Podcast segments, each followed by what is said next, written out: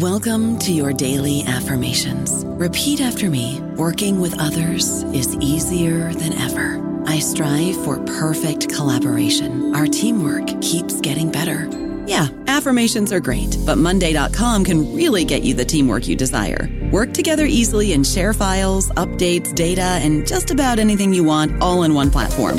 Affirm yes to start or tap the banner to go to Monday.com. Hello, it is Ryan, and we could all use an extra bright spot in our day, couldn't we? Just to make up for things like sitting in traffic, doing the dishes, counting your steps, you know, all the mundane stuff. That is why I'm such a big fan of Chumba Casino. Chumba Casino has all your favorite social casino style games that you can play for free anytime, anywhere with daily bonuses. That should brighten your day a little. Actually, a lot. So sign up now at chumbacasino.com. That's chumbacasino.com. No purchase necessary. VGW Group. Void were prohibited by law. See terms and conditions. 18 plus. Hello, everybody. This is Marshall Poe. I'm the editor of the New Books Network, and I'd like to tell you that we have a new and improved website. It has two new features that we think you'll love. One of them is a vastly improved search engine so that when you type in keywords, you'll get a bunch of episodes really quick. The other is the ability to create a listener account. And in that listener account, you can save episodes for later listening. So you can create a kind of listening list. We think these features are neat and we think you'll enjoy them. Please visit the site today. Welcome to the New Books Network. Welcome to New Books Network. I'm your host, Schneur Zalman Newfield. In Poisoned Wells Accusations, Persecution, and Minorities in Medieval Europe, 1321 to 1422, published by University of Pennsylvania Press in 2022, Tzafrir Barzilay explores the origins of the charges of well poisoning leveled at European minorities in the late Middle Ages. Safir is a senior lecturer in the Department of History at Bar Ilan University. I'm so glad his book has brought him to our program. Welcome. Thank you very much. So, to get started, could you please tell us about your background and what led you to write this work? So, this work is uh, developed from my uh, PhD project.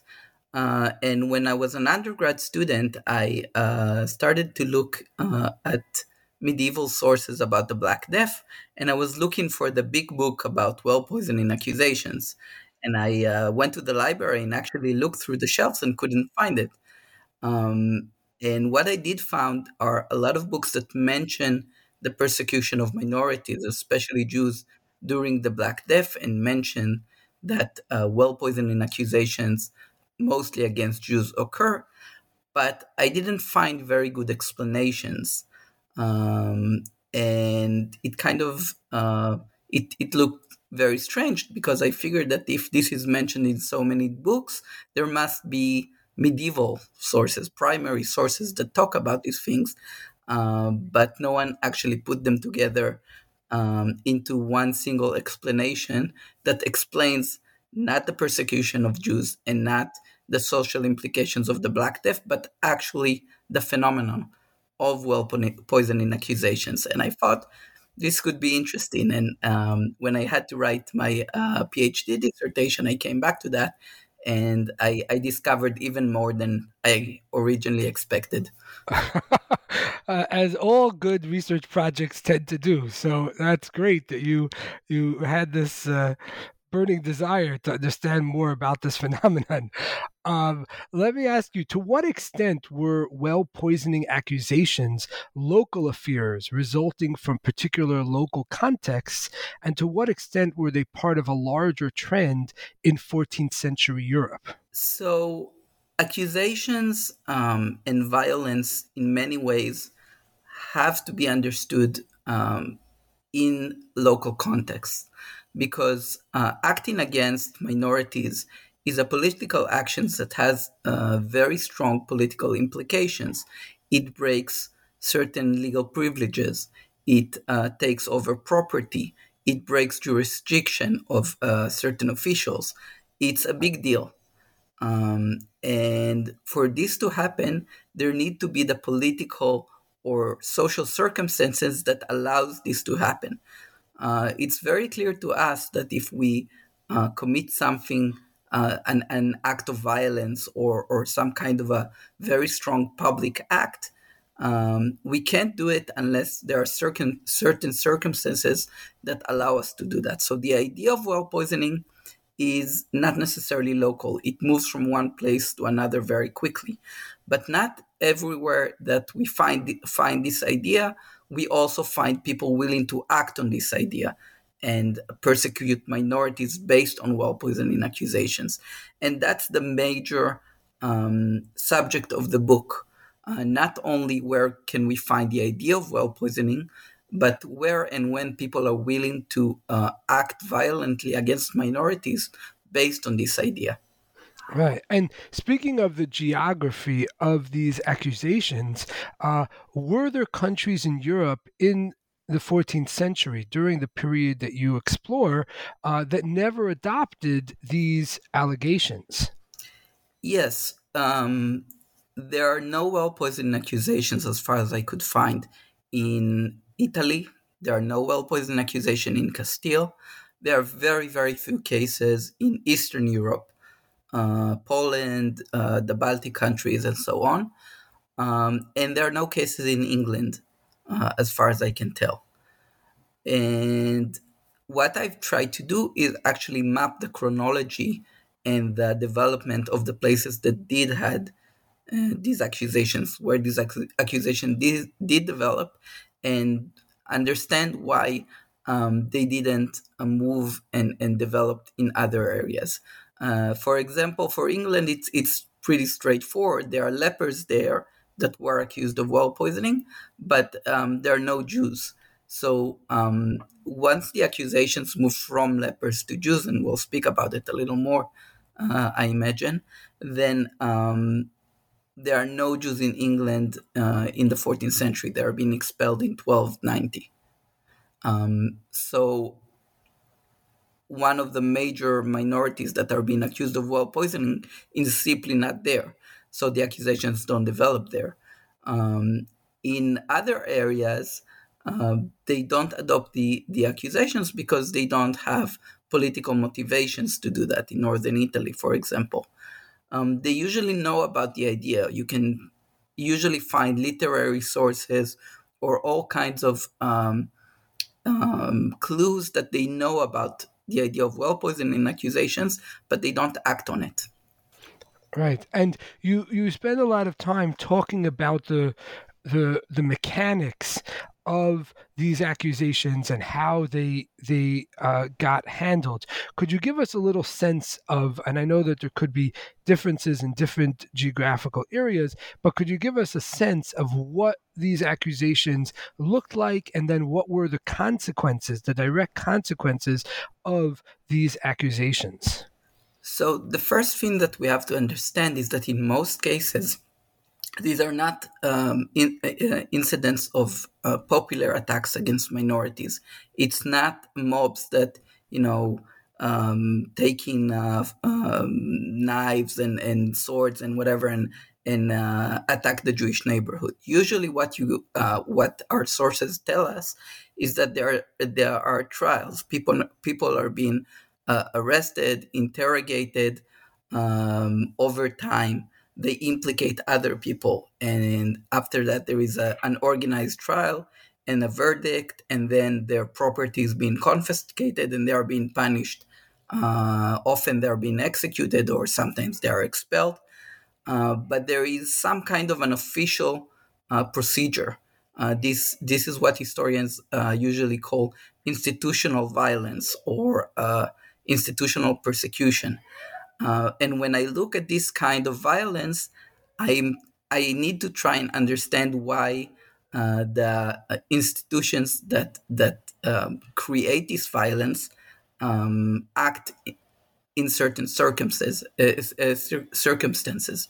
So I look at courts and I look at officials and I see how they make decisions. And these courts and officials have to have uh, political justifications and political reasons to promote well poisoning accusations or act on well poisoning accusations, and not uh, not all institutions and not all officials necessarily adopt these accusations. Right. Speaking of which, uh, of the of the officials and the rulers who are promoting these accusations, um, what's your sense in terms of whether these people actually believed the accusations that they were promoting, or were they simply motivated by personal or political gain to kind of fabricate and uh, uh, popularize these accusations? Some I, I imagine that some people uh, were cynical and, and, and, used it as a political tool, but I don't think everyone did. Um, for example, one of the uh, major case studies of the book um, goes into the uh, political dynamics of uh, medieval Strasbourg uh, that persecuted uh, its Jews during the Black Death.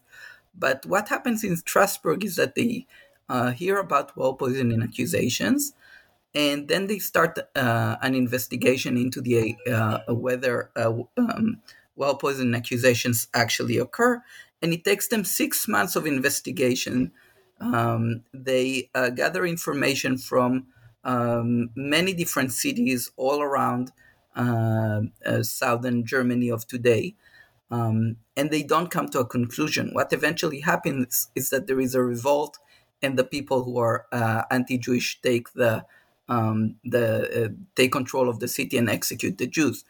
But they actually conduct uh, a very long investigation. So I think uh, they're actually trying to figure out what's going on. Uh, and we see the same thing in other uh, towns and cities. Um, some uh, come to the conclusion that the Jews are guilty, some don't know, some even reject the accusations. But even in, in in cases that they reject the accusations, sometimes sometimes they face uh, popular um, uh, hatred towards Jews and, and they decide to act uh, in any case. But in some places they don't. In Regensburg, for example, um, the local uh, government is able to protect the Jews during the Black Death, despite the accusations. Right. So it seems like there's a real sincere effort on the part of the leaders who are conducting these uh, these trials and these investigations to actually kind of get at the truth of what's going on, rather than using it just as a political weapon against Jews. At least some of them. Um, but even those who, are trying to use it as a political weapon, they can't just blame the Jews or blame lepers and um, and be done with that. They have to uh, produce evidence and show that they have justification for what they do. The 14th, the 14th century is a century that European institutions, uh, courts, officials um, are becoming very, very dominant. And they they act in certain ways. They have to follow procedure. They have to have justification for what they do. They have to produce documents and place them in archives and uh, uh, and show them to royal officials and so on and so forth. And when they are trying, even when they are trying to um, create violent reaction or persecution against minorities, they have to follow procedure. Otherwise, they have no uh, justification to do what they do. And they can uh, themselves face all kinds of consequences that they don't want. So, even when they are uh, cynically acting against minorities, they are playing within uh, the boundaries of uh, institutional action. Right. And how did the Catholic popes at the time respond to the well poisoning accusations?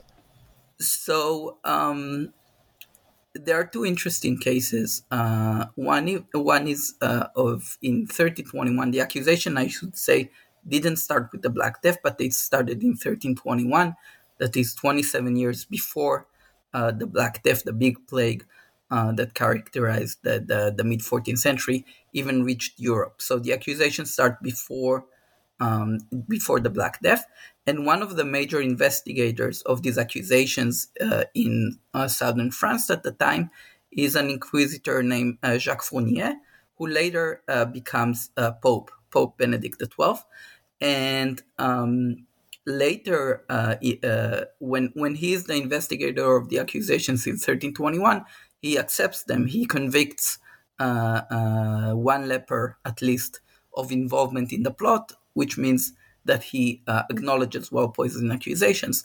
But later, towards his career, he uh, writes to uh, to one of of uh, to a French monk who was uh, involved in the persecution, and he writes to him, "You know what? Today we know that it was false, and and the lepers were not guilty. Uh, so we know that this person changed his mind, and when he was an investigator, then." Had one kind of of, of perspective on these things, and and years later, as a pope, uh, he changed his mind and, and actually um, understood that, that, there was no basis for that.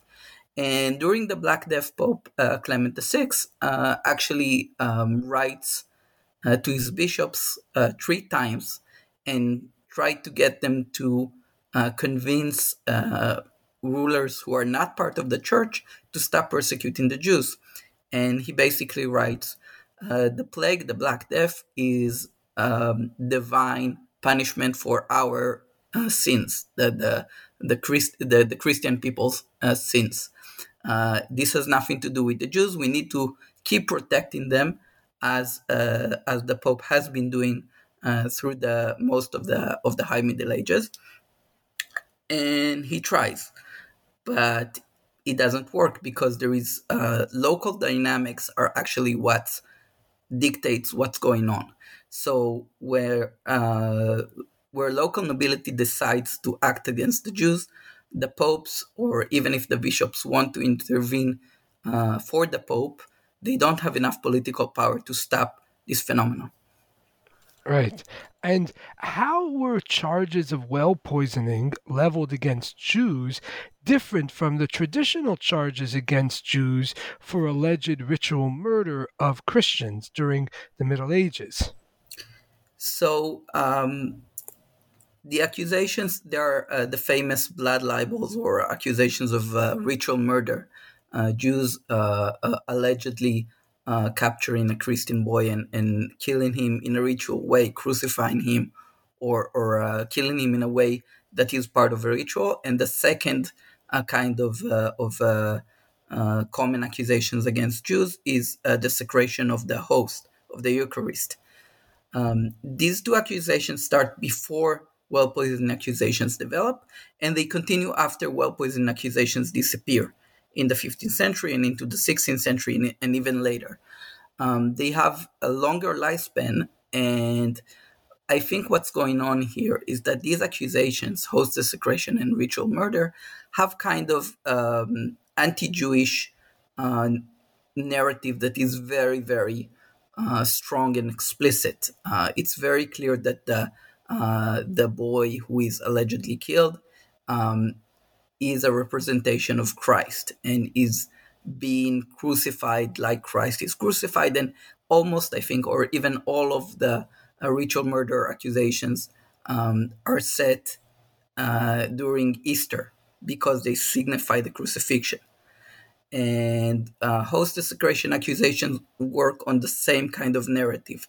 The host represent the body of Christ, so the Jews who desecrate the host are actually um, uh, crucifying Christ again. So you have this very very strong um, anti-Jewish narrative, which doesn't uh, exist for well poisoning accusations. Yes, well poisoning is a horrible crime. It's a crime against the general public. Uh, it's a crime uh, that has the potential of, of acting like a weapon of mass destruction um, in medieval terms. Uh, you can poison, if you poison water sources, you can poison everyone uh, without distinction. But it's a secular crime. It doesn't have this religious symbolism. Um, and therefore, I think it is. It doesn't uh, resonate in, in medieval memory and in, medieval culture the same way, and it's not remembered uh, the same way. So in the 14th century, it's very, very significant, and it creates huge destruction uh, for both Jews and other minorities as well. But um, the, the accusations disappear fairly quickly in the second half of the 14th century and in the early 15th century and they don't they don't really continue the same way that uh, ritual murder accusations and host desecration accusations continue because they have this basic anti-Jewish symbolism at, at the at the heart of the of the narrative. Right. And to step back for a moment, what historical shifts were occurring in Europe in the 13th century, uh, uh, the 14th century, um, that contributed to the rise of the well poisoning accusations? So uh, there are several important things that happened to um, even allow the idea of well poisoning. So the first thing is um, great uh, interest in poison in medical literature. So even the idea of using poison uh, on a large scale appears in the second half of the 13th century because the medical knowledge suddenly is available, and this has to do with the development of the universities and and uh, medical texts being translated from Arabic into Latin and new Latin texts that are being written at the time. And these texts also deal with the issue of poison. So the knowledge of how to commit uh, poisoning is uh, more common. And also, we see that in the criminal level, uh, we see many more poisoning accusations, not uh, mass poisoning, not poisoning of many people, but poisoning of particular uh, people, uh, rulers, people in power um, that that suddenly die, and and and as a result, we see a trial against people who were uh, blamed for poisoning this ruler who died. So this is also something that we see in the second half of the 14th century and into the 14th century. And the last element that is typical of the fourth, of the 13th century or the early 14th century is the development of public water systems in cities. So um, in the 12th century and before that, most of the people in the city have their own wells or they have uh, wells that are um, joined for for uh, for a very few for a few houses around the well. But uh, as the cities grow, um, they have to incorporate uh, public water systems, and it means that different people drink from the same wells. The wells are not uh, inside the house or inside the the common yard, but they are uh, in the streets. So now you have public water sources that uh, potential poisoners can, in theory, uh, poison. So, in order for well poisoning accusations to even be um, conceivable, you need to have the medical knowledge to commit poisoning, the idea that some people are being poisoned, and um, the uh, the reality that many people drink from uh, public water sources that can be poisoned because they are public. Uh, so this is this is what underlies the the early development of well poisoning accusations. Right. And were there common fears prevalent at the time that were marshaled to support the well poisoning narrative?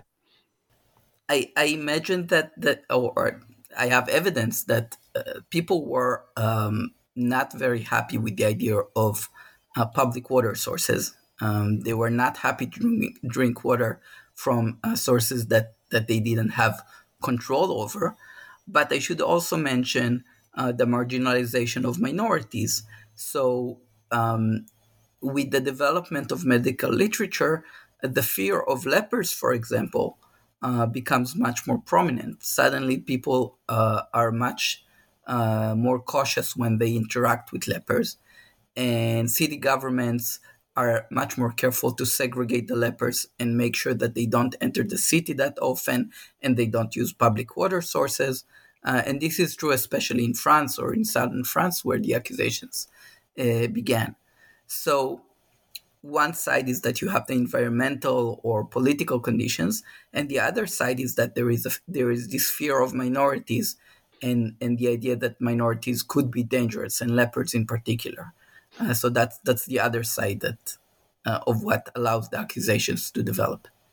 Right. And so you touched on this before, but who were the first people who were actually accused of well poisoning in France and Aragon in 1321? So the accusations actually start with lepers. They, uh, for the first few months uh, in 1321, uh, from April to mid June, uh, for two and a half months, the only people to be accused of well poisoning are the lepers of uh, southwestern France and Aragon, um, and Jews are not uh, are not part of the story. Uh, the, the lepers are being arrested, interrogated, put on trial, executed, their uh, property confiscated. And Jews are not part of the story for these first uh, couple of months. And the story actually develops around lepers and around their disease and around the fear that the lepers might poison the population. And when we think about it, we can understand how the fear that someone is uh, infectious and, and their disease is very dangerous and, and can uh, contaminate uh, water sources, for example, uh, can, with a little push, uh, be uh, developed into the idea of mass poisoning. And really, the first well poisoning accusations are focused on leprosy in particular. Um, the lepers are accused of spreading leprosy, uh, not common disease, not poison in general, but they're trying to uh, cause the general public um, to to contract leprosy. So that's the the the kernel of the accusations. From uh, that's where they start, and later they're being transferred uh, to Jews and other minorities as well. Uh, but who promoted these allegations against the lepers and why? So I think that the major agents that promote the accusations against lepers are city councils and uh, local nobility of southwestern France. And I think that because in the years that precede 1321, we see that city councils are constantly trying to push lepers outside of the city and take control of the administration of leper houses administration and, and uh, property of leper houses. And they're actually uh, approaching the king, King Philip V, and ask him to give them control of the leper houses around their cities. And the king pretty much ignores them. And then they come up with the idea of well poisoning accusations as a political leverage to force the king to basically give them uh, what they want, and they succeed, and it succeed they uh, create these accusations and they start arresting lepers and putting them on trial. And they basically report to the king after the fact. They say, okay, we arrested the lepers, they poisoned wells. And they also send the king uh, confessions that they extracted from lepers, I, I, uh, I uh, assume under torture or, or threat of torture and they basically present the king with with a done deal. They're already arrested the lepers. They already forced them to confess. Now the king only has to uh, acknowledge uh, the accusations, and and that's th- that what actually happens. Right. And how did accusations of well poisoning shift in 1321 from blaming lepers to Jews and then also Muslims? So, what is interesting is that um, in the center of the accusations where, where they start and then where they are most common in, in southwestern France, Jews are never are never uh, implicated. But in northern, in central and northern France, um, the nobility uses the accusations um, as a leverage to get rid of the Jews. What we should uh, know about the Jews of France is that the Jews of France are being expelled from the kingdom in 1306, all of the Jews, and uh, some Jews, we don't know how many, maybe a third of the Jews that were expelled in 1306, are being uh, allowed to return to the country in 1315. That is six years before uh, well poisoning accusations appear. And since the time they return, we see that local nobility, um, especially in, in northern France, are not very happy uh, to receive them back. And we see violent incidents and complaints to the king. Uh, why why did you allow these people to return? And I think what happens is that after the, the lepers are only already being uh, accused of well poisoning and, and, convicted, and the king acknowledges the accusations, um, then some nobles of central France see an opportunity to use these accusations that the king had already acknowledged as a political leverage against the Jews, and then they take the uh, the narrative, the accusations that developed uh, against lepers, and they insert the Jews into the story. Uh, and, and it looks very artificial because there is a complete story about the lepers and how they got the poison. And here uh, the Muslims go, uh, get into the story because uh, the, the source of the poison is allegedly from the Muslims of, of Granada, of the Muslim kingdom of uh, Granada in, in southern uh, Spain of today. and uh, the Muslims actually entered the story before the Jews, but there are no Muslims in France uh, that suffer uh, uh persecution because there are no Muslims in France. Uh, but the Muslims are being uh, added to the story to create a conspiracy story in which the lepers are conspiring with the great enemies of Christianity, which are the Muslims. Uh, so this story is created and completed and being used to persecute lepers before the Jews are even um, uh, being accused of anything. And after this story already exists, then uh, the nobility of Central France uses it to implicate Jews, and they say, okay, so the Jews were a middleman between the Muslims and the lepers. Why? Um, why was such a middleman, or uh, uh, why? Why did this element uh, needed uh, for the original story, it wasn't it, it wasn't integral to the story. It was added in order to implicate the Jews. I don't know about you, but I'm very busy and I don't have a lot of time to cook. That's why I subscribe to Factor. Eating better is easy with Factor's delicious, ready to eat meals. Every fresh, never frozen meal is chef crafted, dietitian approved, and ready to go in just two minutes. You'll have over 35 different options to choose from every week, including Calorie Smart, Protein Plus, and Keto. These are two minute meals. Factor meals are ready to eat and heat, so there's no prepping, cooking, or cleanup needed.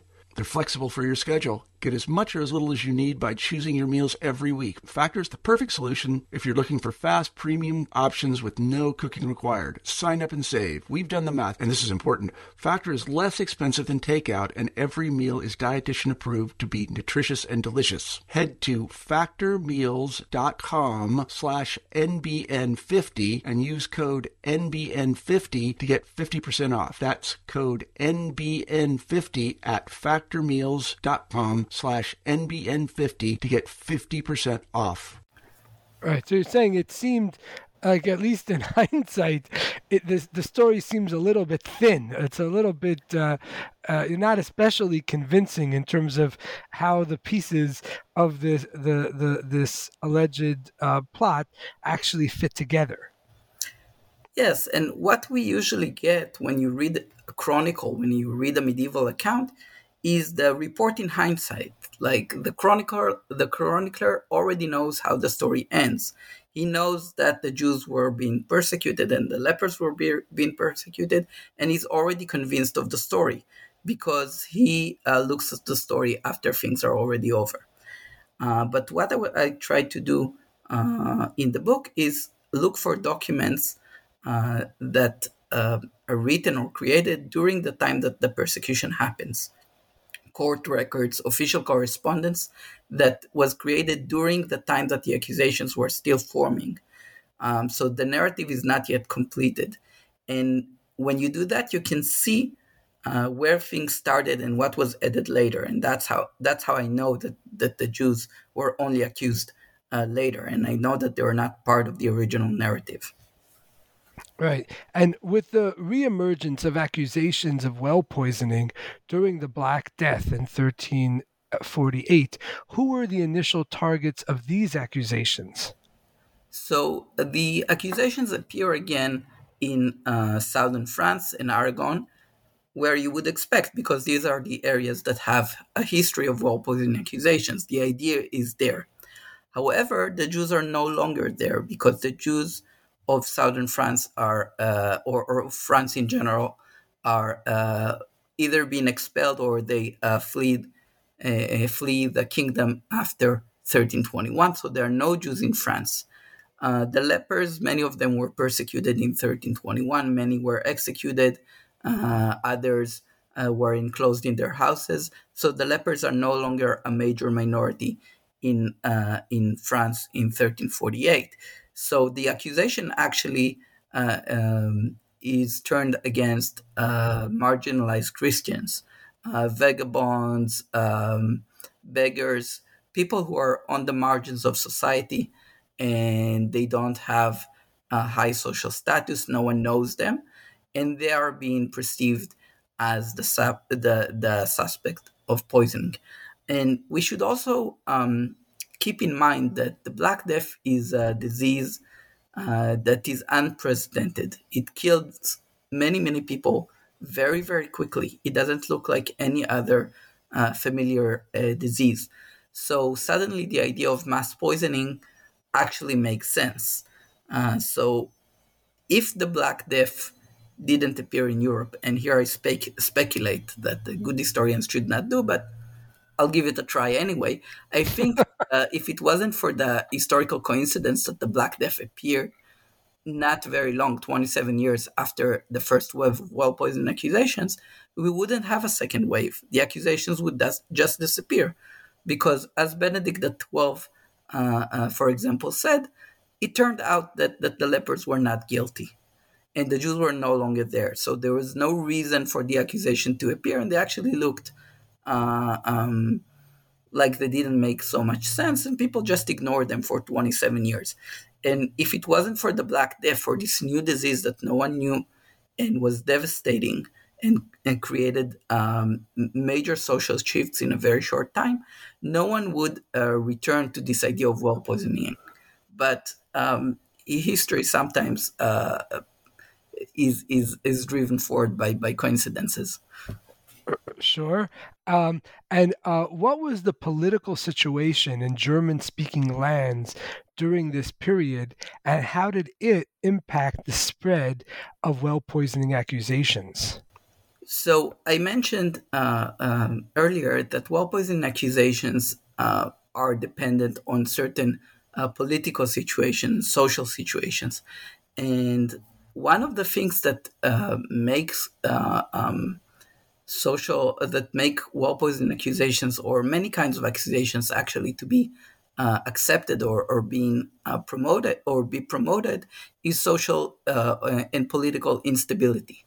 Uh, once you have different parties or different groups that are uh, are fighting for power or or in political um, struggle, one group is going to try and take these accusations and use use the, them against the other group.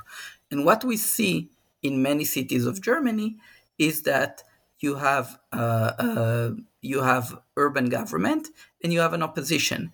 And in many uh, cases, the urban government would try to protect the Jews. So automatically, the opposition uh, the opposition would uh, take well, well accusations and try to use them as a leverage against the government and and uh, claim that the government is corrupt because everybody knows that the Jews poisoned the wells, and how can the government protect them? And you can you can imagine the rest.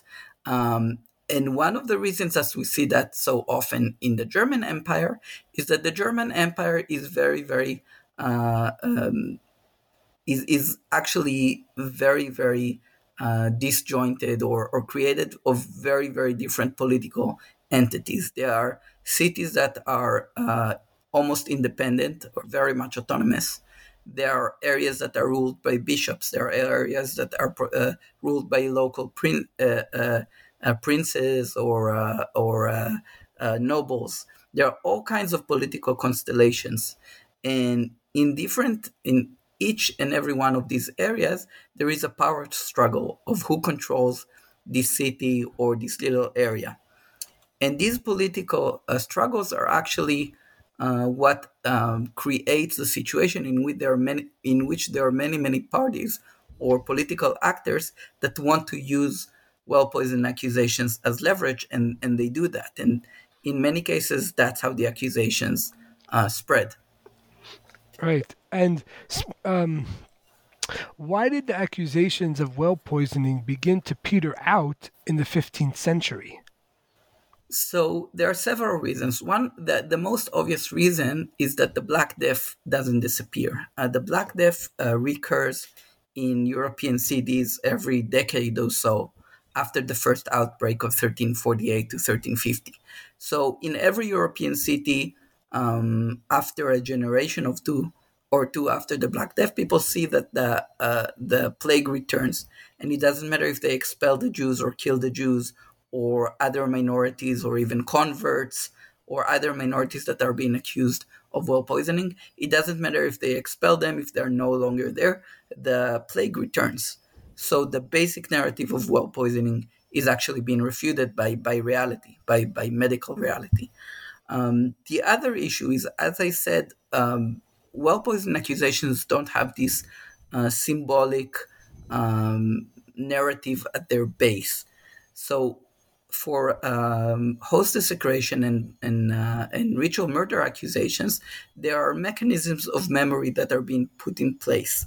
Uh, so the the uh, children who were allegedly uh, murdered by Jews are instantly becoming saints, and there are churches built to commemorate them, and there is art created uh, so people will remember them, and we have um, we have paintings and we have songs and we have all kinds of mechanisms of uh, of communicating the memory of the saints that are being associated with ritual murder. And in case of host desecration, the the, the desecrated hosts are becoming um, an object of of um, of religious devotion, and and they are becoming uh, uh, basically relics, and they are presented in churches, and they are being presented during a holiday called the Corpus Christi, uh, where the host is, is taken through the streets.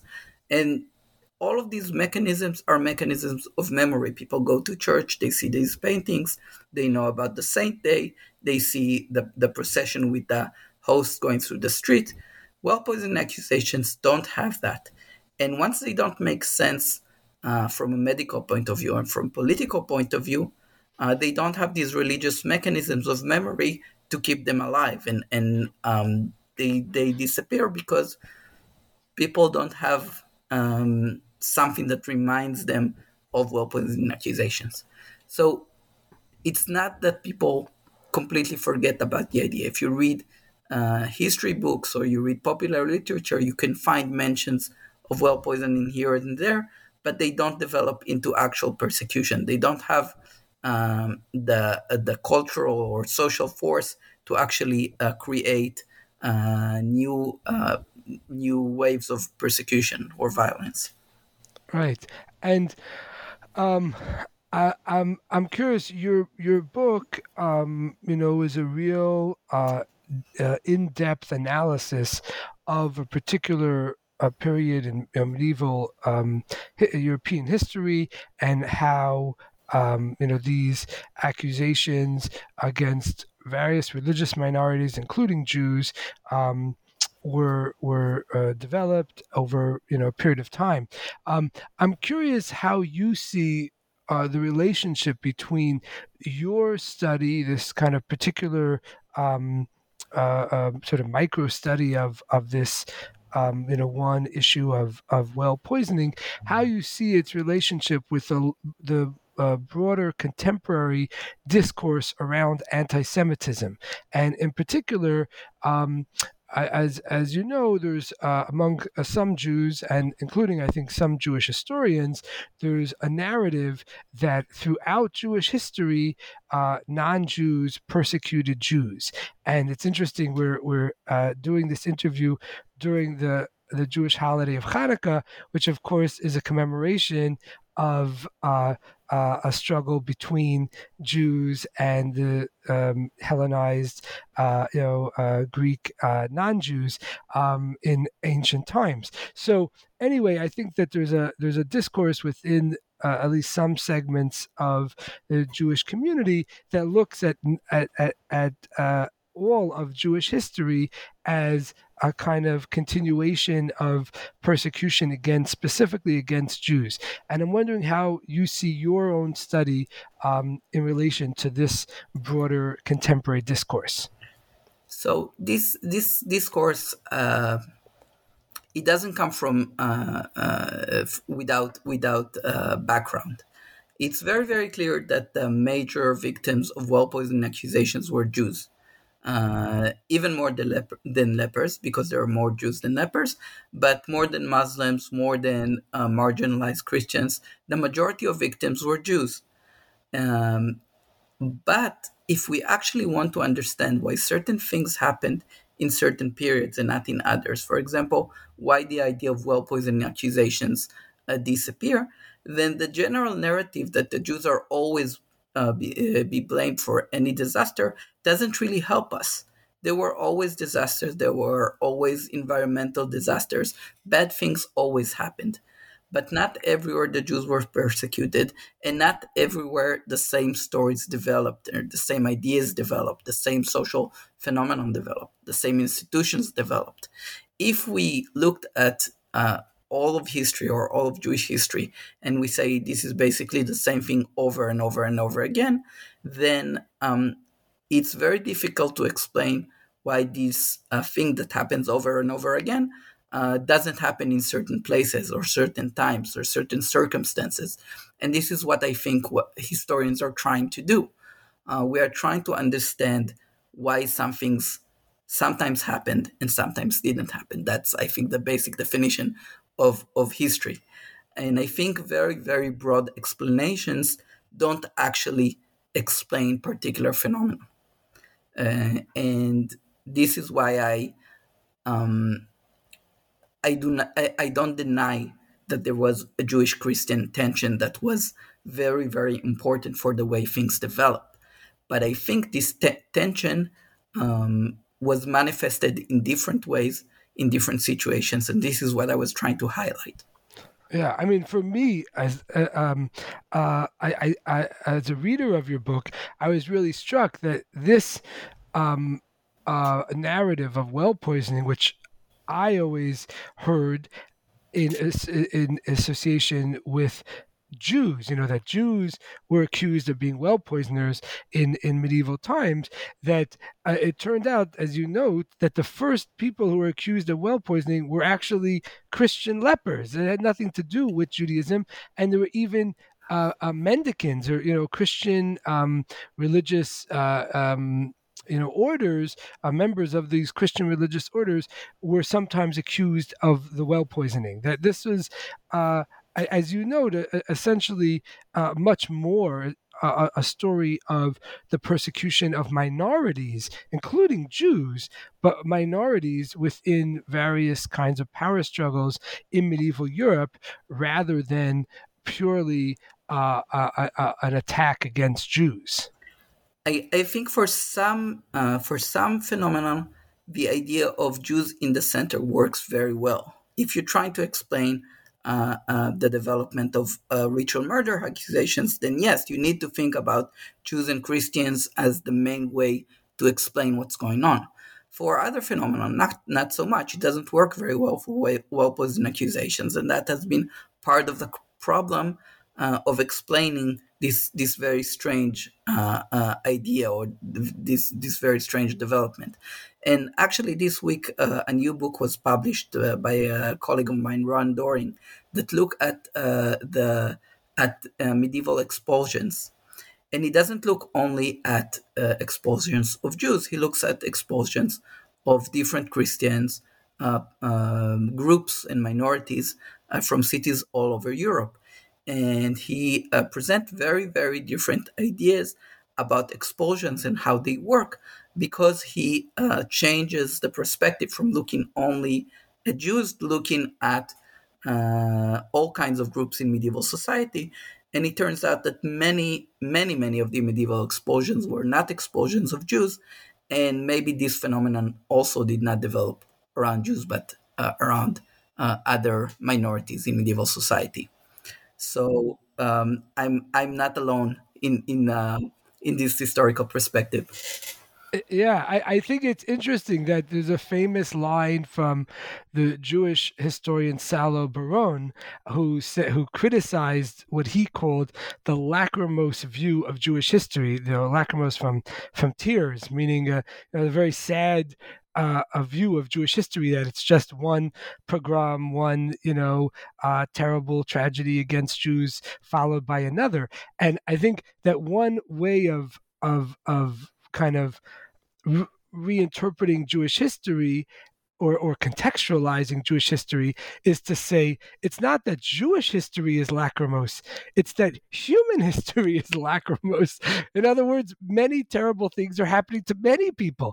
And if you take a you know a purely Jewish perspective, you know, and you you you narrow the focus, so you're only looking at Jews. You say, oh well, wow. In fact, there was this terrible thing that happened to Jews in this country, and then you know, 50 or 100 years later, there's a terrible thing happening to Jews in another country, and on and on. Oh wow, Jewish history is just you know one you know. Uh, uh, train wreck. But if you look at human history more broadly, you say, oh, yeah, various people get persecuted, and especially minorities in a a majority dominated society, uh, they're uh, you know often uh, persecuted for various yeah, reasons. You can say the whole the whole thing is a train wreck, but another way to look at it is is focus on on the local and on uh, everyday activities. So when you look at uh, one violent episode after the other, then you really get this picture and and you can get this picture for Jews and you can get that for other minorities as well. But for example, there are 27 years between 1321 and 1348 that the idea of well poison accusations is out there. People know that uh, lepers and Jews have been persecuted for well poison accusations, and they don't do anything about it. Um, that's also part of history. Something didn't happen. The idea was there, and no violence has, has happened. And this also calls for historical explanation. And if we only highlight the violence or the action, then we get a, a distorted uh, view of, of history. And I think this is what, what one of Bar- Baron's major points that we need to consider uh, what happened, but also what didn't happen. And we have to consider everyday reality as part of history. Uh, people lived, people coexisted, and this is also part of the story. Sure, absolutely. And I have to say, as a sociologist reading your history book, uh, one uh, one thing that struck me is that essentially these well poisoning accusations were a medieval form of a conspiracy theory. They uh, came up with this, you know, very sort of fantastical idea of lepers or, or, or Jews or other um, you know uh, minorities um, you know who are at the heart of some you know nefarious plot you know? And i'm curious um, if you see any insights from your book's analysis in relation to contemporary uh, um, discussions around conspiracy theories and especially why they why they uh, you know spring up and why sometimes they they they're very successful at spreading and and being adopted uh, by you know many people in the society. I, I think what historians have to contribute to this discussion is through the understanding that you can't uh, analyze or understand a narrative and I and I treat conspiracy theory as a narrative as a story without understanding the society in which it is created and and um, and, and acts and, and creates social uh, violence or, or social change. And so, if you want to understand conspiracy theory, you have to look at uh, all kinds of other things that going on in, in this society. So I I had to look at institutions and I had to look at how minorities are being treated and I had to look at medical literature and I had to look at all kinds of things that that don't seem uh, to uh, connect directly to well poison accusations, but allow me to understand uh, medieval society and maybe try to get at how medieval people think. So when we try to analyze conspiracy theories, no matter in which society, we have to look at this society and understand its basic uh, tensions and basic, basic political tensions, its institutions, the fears that people may have because of their everyday reality, and that what can allow us to understand conspiracy conspiracy, conspiracy uh, theories that usually appear in times of crisis. If we want to understand a crisis, we have to look at the longer historical reality, at the everyday reality, and the basic political reality. Right. And all right. So here is the, the, last question. There's a lot to talk about your book, but we're going to run out of time. So here's uh, one last question. I'm wondering what you hope readers take away from your book. Uh, that's that's a big question. Um, I I think what I want to um, people to take from my book is to understand that medieval society is extremely complicated. it's not less complicated than our society. Uh, medieval people were not crazy, they were not stupid. They had different interests and different ideas and different uh, um, realities that they were considering. And if we want to understand medieval society and we want to understand how ideas turned into actions, we can't just assume that people had an idea and they acted on it. We have to analyze the way they accept uh, decisions, the, the way we would analyze uh, modern decision making. Uh, so, with careful and with consideration uh, of, of the sophistication of these people, and that not everyone had the same interests and the same ideas and, and even the same personal character. So we have to look at different people and treat them um, with historical respect, with uh, understanding that they are not less sophisticated than us. Um, so that if I have to um, to point to one thing, that would be it. Okay, very, very well.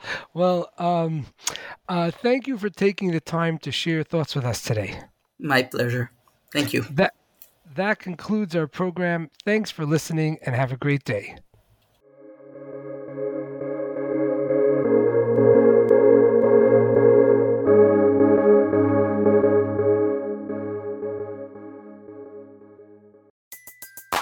Everybody in your crew identifies as either Big Mac Burger, McNuggets, or McCrispy Sandwich.